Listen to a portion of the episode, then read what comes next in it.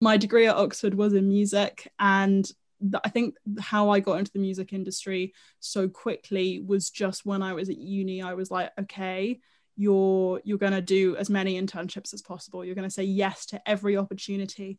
And the first internship I ever got was at the BBC, and I interned at the BBC Proms, which is a massive festival of classical music over summer.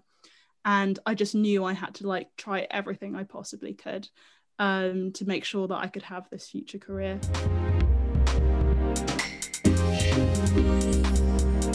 So, hello everyone, and welcome to season two of Passion Play, the podcast where you can learn from experts in a variety of fields who have achieved success from their passion.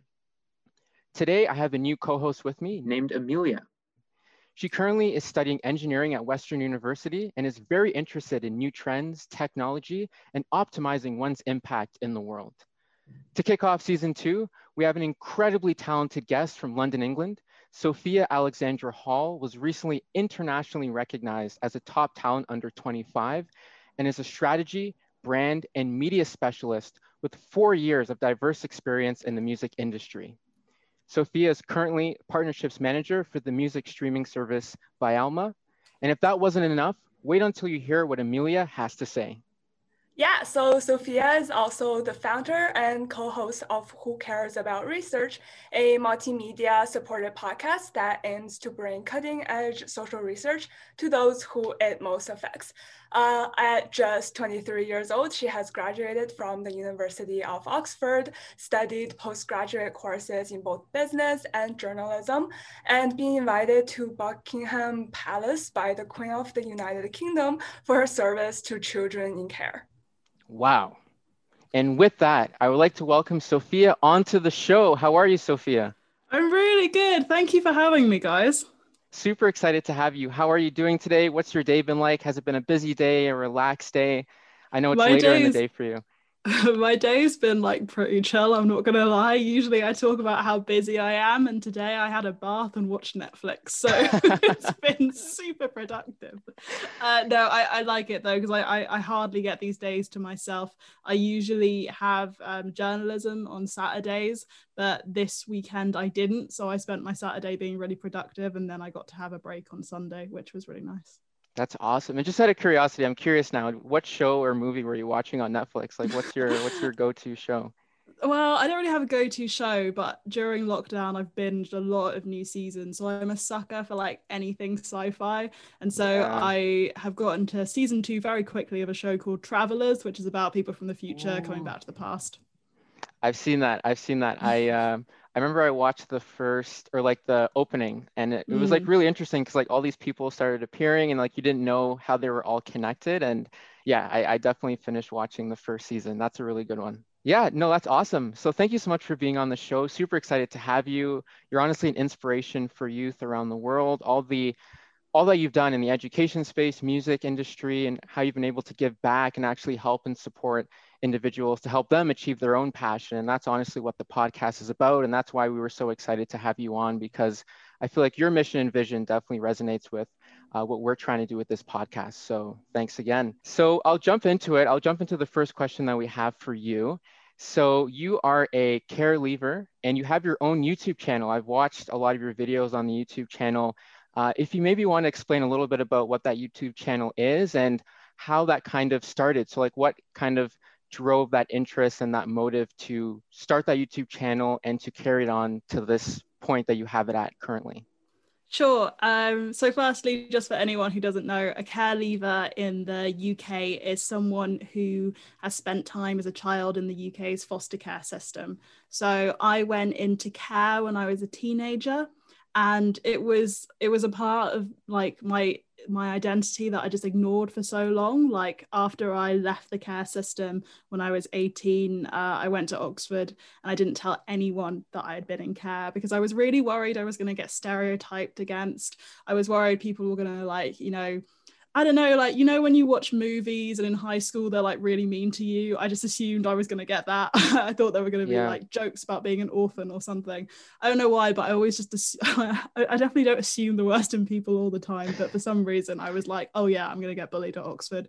Um, and the point is, I wasn't. And when I did finally decide in my third year that I was going to start telling people about my childhood, I realized very quickly that people kind of didn't care, and it wasn't that big as big of a deal as I thought it was going to be. But the one thing I did realize is people didn't care because they didn't actually know what a care leaver was. A lot of my mates had never met someone who had been through the care system. And I thought, okay, this is quite interesting. Why don't I make a video uh, about being a care leaver and having gone to Oxford? Uh, I was actually the first care leaver to go to my college at Oxford. So it was like kind of a big deal. So I made this video and within like the first like 24 hours it got over 2000 views and like a really wow. positive reaction from like my oxford cohort and i thought okay maybe i should start talking about this more and so when i graduated from oxford uh, a few months later i started getting asked to be in like the press like i had an interview in the guardian which is a big newspaper in the uk uh, i was featured in the big issue another big publication in the uk and I thought, okay, I'm going to use this platform and I'm going to start talking to people just, you know, via YouTube. And I made a very small YouTube channel and just started making videos being like, hi, I'm Sophia and I'm a care leaver. And that's how care leaver Sophia was born. Wow, that is an amazing story. And like the fact that you're able to take your own experience and understand and be empathetic and realize that other people might have that same feeling, that same experience, and be able to you know, to go through and offer a support network for them because I feel like that's something that you would have appreciated and what you would have liked when you were starting. So oh, that's 100%. cool. Yeah, that's... no, hundred percent. Like one of the sorry. no, go ahead. No, go ahead one of the main reasons I started the channel is because when I first went into care, um, I did, you know, what any teenager would do, and I went onto YouTube and looked to see if there are any bloggers or vloggers or whatever who had talked about being in care. Because before I went into care, I didn't know anyone who was a foster kid. I, I, I hadn't met anyone, and I was like, oh my god, is there anyone else out there? Has anyone mm-hmm. else been through this? And I was really like disenfranchised with the fact I couldn't find anyone. And I ended up binge watching a series called The Fosters, which had just been released in the US, and it was about a foster family. And that's what got me through, like a fictional, you know, TV series, which is really weird to think about. And if I watch it back now, it's like full of inaccuracies. But at the time, that was like my support. And yeah. so that that's one of the reasons I started the channel because I was like, I want someone to if they happen to type in foster kid or care leaver UK or whatever into YouTube, I want to be able to come up and be like, hi, this is my experience, but also check out this, this, this, this, and this, and just try and give like accessibility to resources and stuff that I found really useful during care and afterwards. That's that's fantastic. And like, yeah, it's interesting too, because like you obviously had the ability to uh, look at what tools and resources are available with like the growing trends of the internet and kind of step outside of yourself and see, oh, there's other people who want that. How can I connect with them? How can I build mm. up a support system? So that's that's amazing. And I feel like even for me when I'm watching podcasts and listening to it, like it's like-minded people. You honestly even feel like you're in the same room as them, and it it definitely helps you to uh, to carry on to go forward. So yeah, thank you so much for sharing that. And I'm sure you've inspired a lot of people who are listening now and probably want to start their own, you know, YouTube series and are unsure of the impact that they'll make. So, you know, Sophia said, just go and do it and, you know, you'll get positive impact if you're doing it for the right reasons. So that's awesome. So I know Amelia, she's studying engineering at Western and she's really interested in like, you know, research and there's probably I'm sure Amelia's done so many different, you know, articles and like research papers, and like, you're always going through looking for all these different journals and trying to find ones that are available because a lot of them are like locked and you have to put in like your university code to get it. it's like the common stress of every student. So I know Amelia has a quick question for you about your podcast. Yeah, so just to start off, I guess, um, why did you decide to launch the podcast? Sure. Um, so, yeah, I manage a podcast called Who Cares About Research?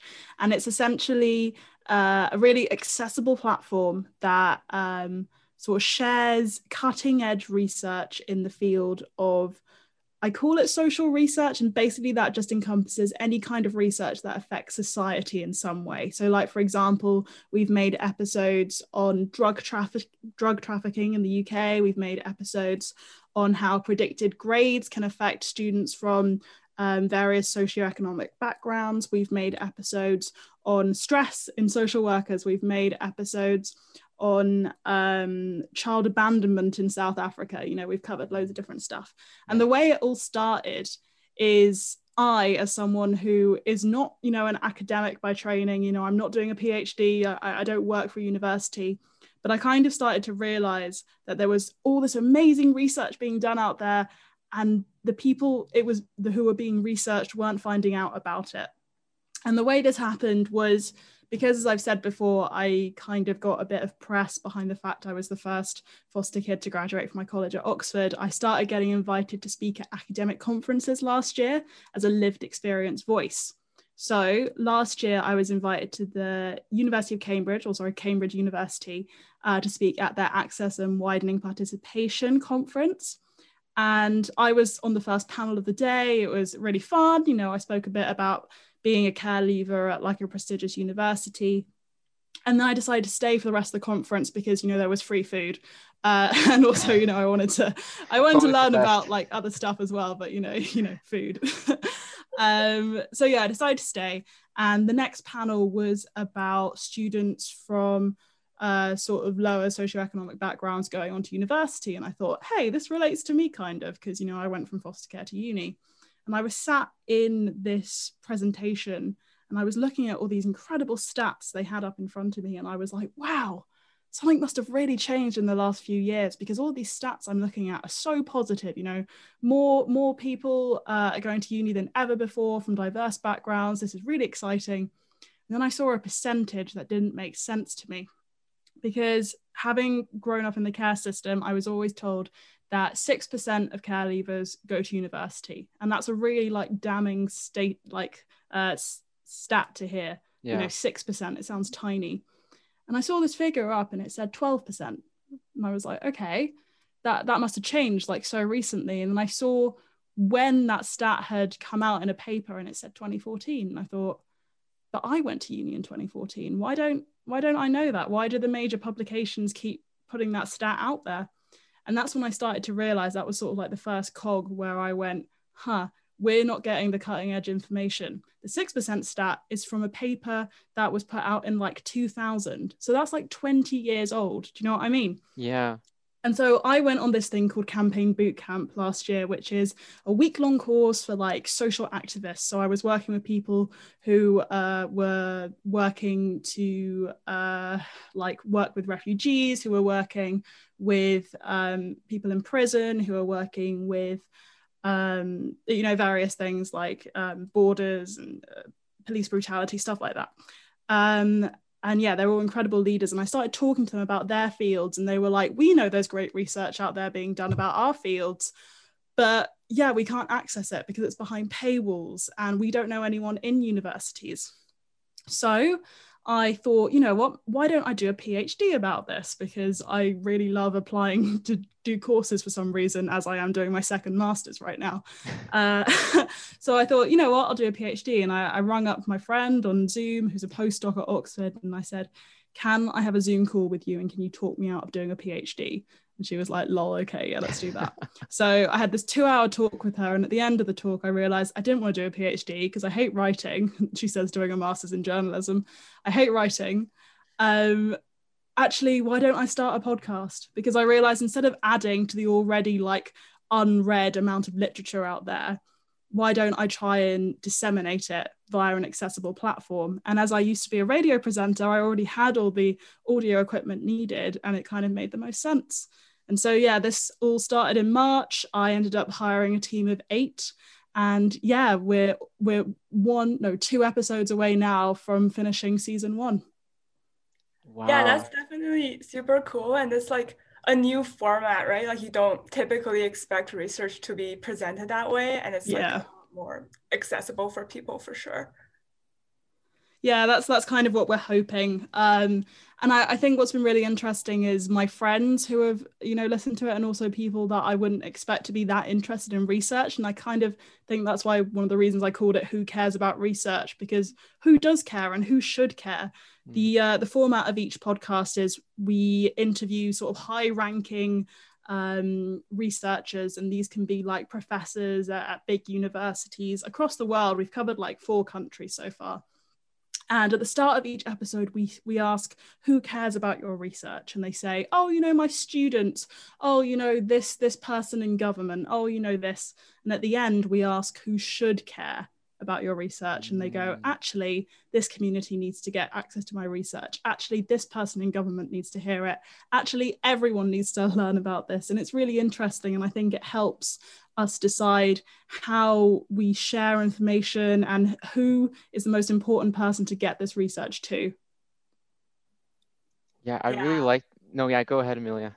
Oh no, I was just going to say that like I think your podcast is definitely like one of the ways that people will like start to get access to this research and then hopefully uh, when they say like these people should be hearing about the research like Mm. eventually we can reach that point for sure. I really want to like develop this further. So right now this is kind of like the beginning of what I want Who Cares About Research to be. I'd love to see it in the future sort of become a platform. I don't know if that would be like a website or what kind of thing, but I want this to be the start where you can get access to papers or sort of be put in the right direction to get access to papers that are easy to read, like an accessible language. Uh, or I'm thinking about developing the podcast so it covers different areas. For example, I'm really interested in medicine. I think everyone is, especially in this time of COVID. You know, I want to learn about cutting edge drug trials. I want to learn about, you know, a disease that my uncle had or something. You know, I, I think more than ever, that's another sort of um, area I'd like to cover. So I'd love to see who cares about research look at various different topics, not just social research in the future. Yeah, I think like that ability to link what's available to, you know, communities that really need it, right? Like that final question of who should care about this research is like, that's definitely like the most important question, right? Because that's what, that's, you want to optimize those communities, right? Because they'll probably Yeah. benefit the most from it. So yeah, wow, that's amazing. Very inspiring. That's, that's so cool. So I think, I know Amelia had a, another question about probably related to impact, because like, you know, I recently just graduated as a student. Amelia is currently a student, and one of the biggest things is like, how do you, you know, measure like the impact Mm. that you have, and you know, it's one thing to go and do it, and then it's like, are there certain metrics that you use? So I know, I think Amelia had just a quick question about that, and I'm definitely interested as well uh, to hear kind of like how you measure impact, things like that. Yeah, so it, it- the question is just like what impact have you seen from your work in the educating uh, education sector, but just like sort of what personally you've experienced and what you've seen from your work. Yeah. Sure. Um, so what's really exciting is we're on season one and we've put out 10 episodes and we're already seeing um, I guess not maybe impact isn't strictly the right term, but like something. We're definitely seeing something that's happening because of Yeah. this podcast.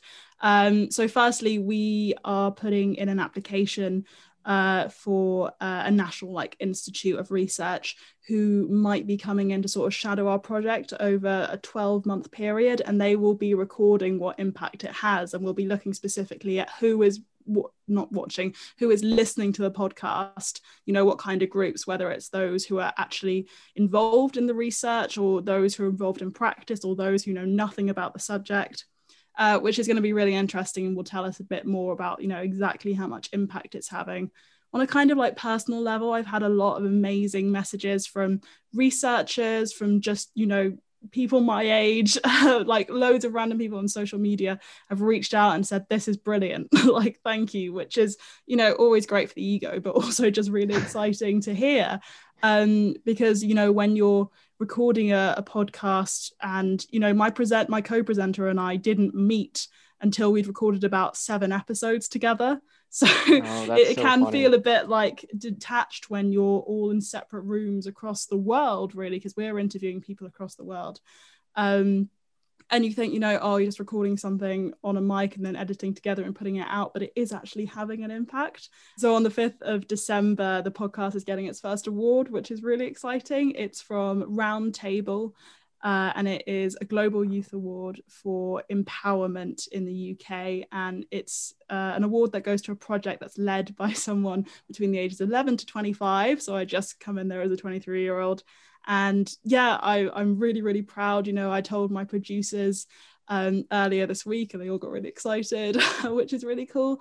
And it, it's it's quite nice to receive something like that so early on in our journey because the amount of imposter syndrome I've had over the last few months, like leading a team of so my team is made up of really like senior lecturers and professors at university it's made up of phd students it's made up of uh, an incredible artist an incredible uh, musician it's made up of a research director like i felt so out of place and to know that i've created and led this project that is now having like real world impact is just yeah. so exciting and so humbling and yeah i can't wait to do more wow congratulations thank you that is an amazing award oh my goodness a moment of applause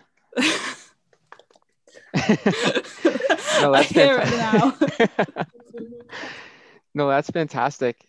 Uh, so that's super cool. And like, so I have a question for myself because like I'm really into music. Like I play piano and like I produce, and I'm currently working full time at a, a, music tech company. And like I was so interested to Huge. see your background in music and like you know the fact that you've played saxophone you're you know the director president at your university at one point and the impact that you've made uh, so i have a question from my end so I'll, I'll share that with you now so basically you know you've in the music you know music industry for a long time you went to a specialist music school as a kid. As i said you've been playing sax for 16 years. Is 16 years? 16 years oh yeah. my goodness. I love the and sax- a half. And a half. I love honestly like i just love jazz and the saxophone just like adds that element of um just like it just really fits with like that whole genre and i know you can really play cool. sax yeah and like just it's just a cool instrument you know like you Yeah. hold it to the side you just get like all these really cool points when you when you're able to play uh, but you know you've worked for bbc you're you know various into like various international opera houses as well uh, during the pandemic you've been offering free mentorship and you're also the youngest trustee for the charity youth music so you know obviously you have a lot of experience in that field but for someone who's interested and who's maybe just kind of starting their journey like how did you get into the music industry and kind of get to where you are now Sure. Um, so something that's always been quite important to me is I do a lot of advocacy stuff in the sort of foster care and care leaver world. And obviously, I have this project now about um, accessibility and disseminating research. But I've also just been really strong in my head that I've wanted a career in music for a really, really long time. And something I noticed when I sort of came out of the foster care system is there were a lot of sort of famous former foster kids, but the problem was that was kind of their job role. They, they were just famous for having been foster kids. And I thought, I don't want to be that for foster kids. I want to like go on and have my own career whilst also saying, hi, you know, this is my background. Um, you don't have to grow up and be a famous foster kid. You can grow up and be like, you know, the CEO of a music tech business. You know, you can grow Yeah. up and be a lawyer. You can grow up and be a doctor, whatever you want. Um, so it was really important to me that alongside all of this, I was still developing my career. And I've known I wanted to be in music for so, so long. Like I started playing the saxophone when I was seven, which is a long time now. Um, and yeah, I just, oh, I adore music with all my heart. Um, yeah, I went to a specialist music school in the UK called Purcell, where I was literally just like practicing 24 7. Um, my degree at Oxford was in music. And I think how I got into the music industry so quickly was just when I was at uni, I was like, okay, you're you're going to do as many internships as possible. You're going to say yes to every opportunity. And the first internship i ever got was at the bbc and i interned at the bbc proms which is a massive festival of classical music over summer. And i just knew i had to like try everything i possibly could um, to make sure that i could have this future career.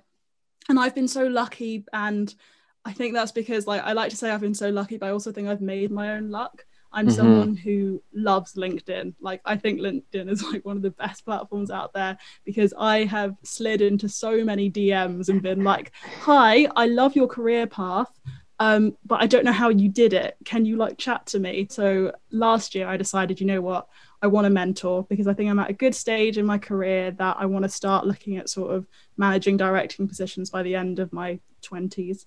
So I made a list of my top three favorite like female CEOs in the music industry in the UK. And mm-hmm. I sent all of them a various like email or LinkedIn DM, depending on if I could find their address. And two out of three of them never replied, which is fine. But one of them did after two months. She sent me a LinkedIn DM and said, This is my email. Email me. So I emailed her and I said, Meet me for coffee. And she was like, Okay.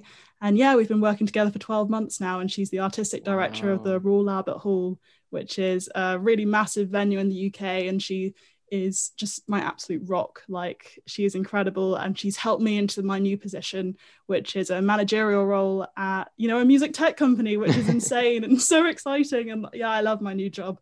Literally, as of today, I've been doing it for like two weeks.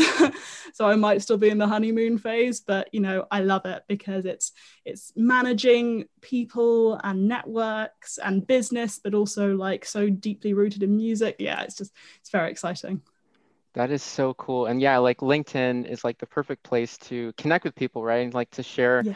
like-minded thoughts. And um, yeah, like I feel like when you say you reach out to three people and like two didn't reply, I feel like that's just like the common statistic, right? But it's that one, right? That's why you always like one. push for that one. That's and then, all you like, need. You just and she one. was my favorite out of the three. I mean, I'm not just saying that.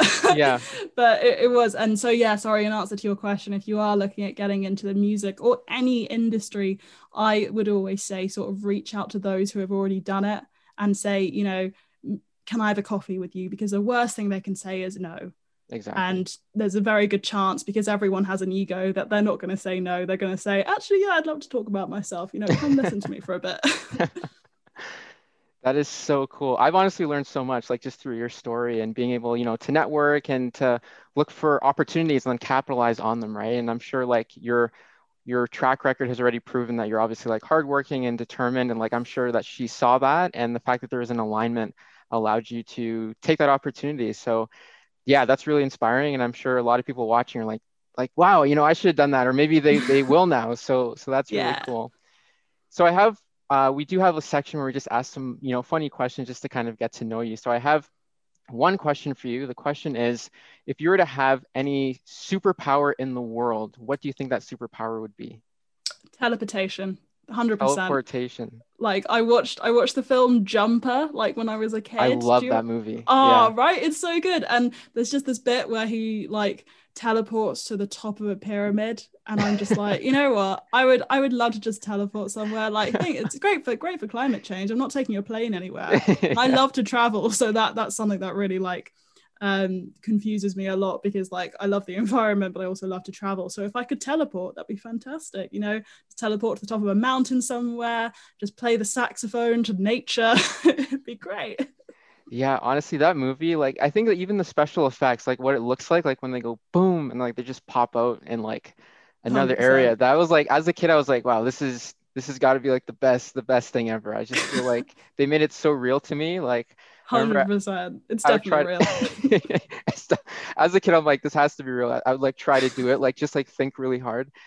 and uh, yeah, no, I that's that's so funny that you say that but honestly, Sophia, thank you so much for for being on the show today. Like we really appreciate all your, you know, your insight and your feedback into your story and how you've taken, you know, your initial interest and passion for different aspects of life, like with education, giving back to your community, and not only just thinking about it, but putting it putting it into practice and actually building your own community, your own network, and looking at opportunities, capitalizing on them, and obviously being rewarded for all the work that you've done. So I'm sure you've inspired a lot of people, as I've said consistently throughout this episode. And that's what our, our podcast is all about. It's all about inspiring the youth and giving them, you know, a push and a head start. Or like Sophia can do it, so you can too. Damn and, straight. Oh yeah, for sure. And the big question is, you know, who cares about research, but who should care about this research and who should you be connecting with? Who should have you know the value that you are creating and those those are really important questions that you should ask yourself. And i'm i know sophia's taken the time to like reflect and you know be not reactive but actually be proactive in, in her decision making. And i definitely it's it, i've seen that as a common theme and i think that's definitely one of the big aspects that's contributed to her success. And being clear on what you want and then going for it and knowing that you can do it as long as you're confident. So that's awesome. Uh, honestly, thank you so much for being on the show. We really appreciate you being on. And with that, I just want to say thank you, and I hope everyone enjoys their day. Thanks for watching.